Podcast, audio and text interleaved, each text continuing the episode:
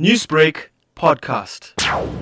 Remembering uh, 1976 and the significance of Youth Day, year in and year out, we commemorate that day. This year is slightly different in the sense that we've had a lot of upheaval in the community, particularly in relation to the police.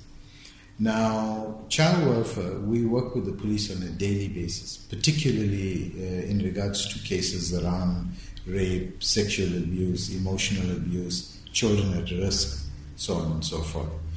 So, this year, what we thought, considering all the emotions that were in the community, we wanted to host a march to create awareness around uh, crime against children and the youth in our community.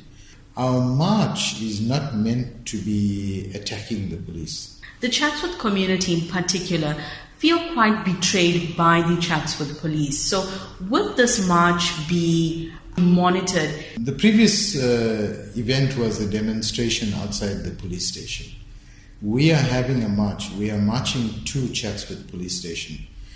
One issue that came out quite significant in our community the last time, when there was all the, this fracas at the police station, was the fact that the police had locked the station, the community was outside and hurling insults, so on and so forth.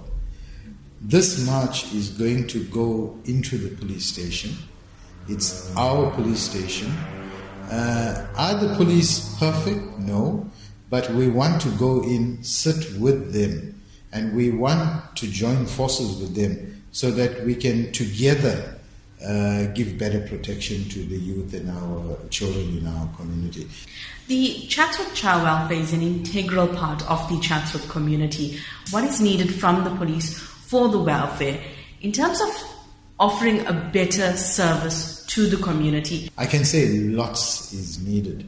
But we need to have a starting point. We had an excellent relationship with the police uh, in years gone by.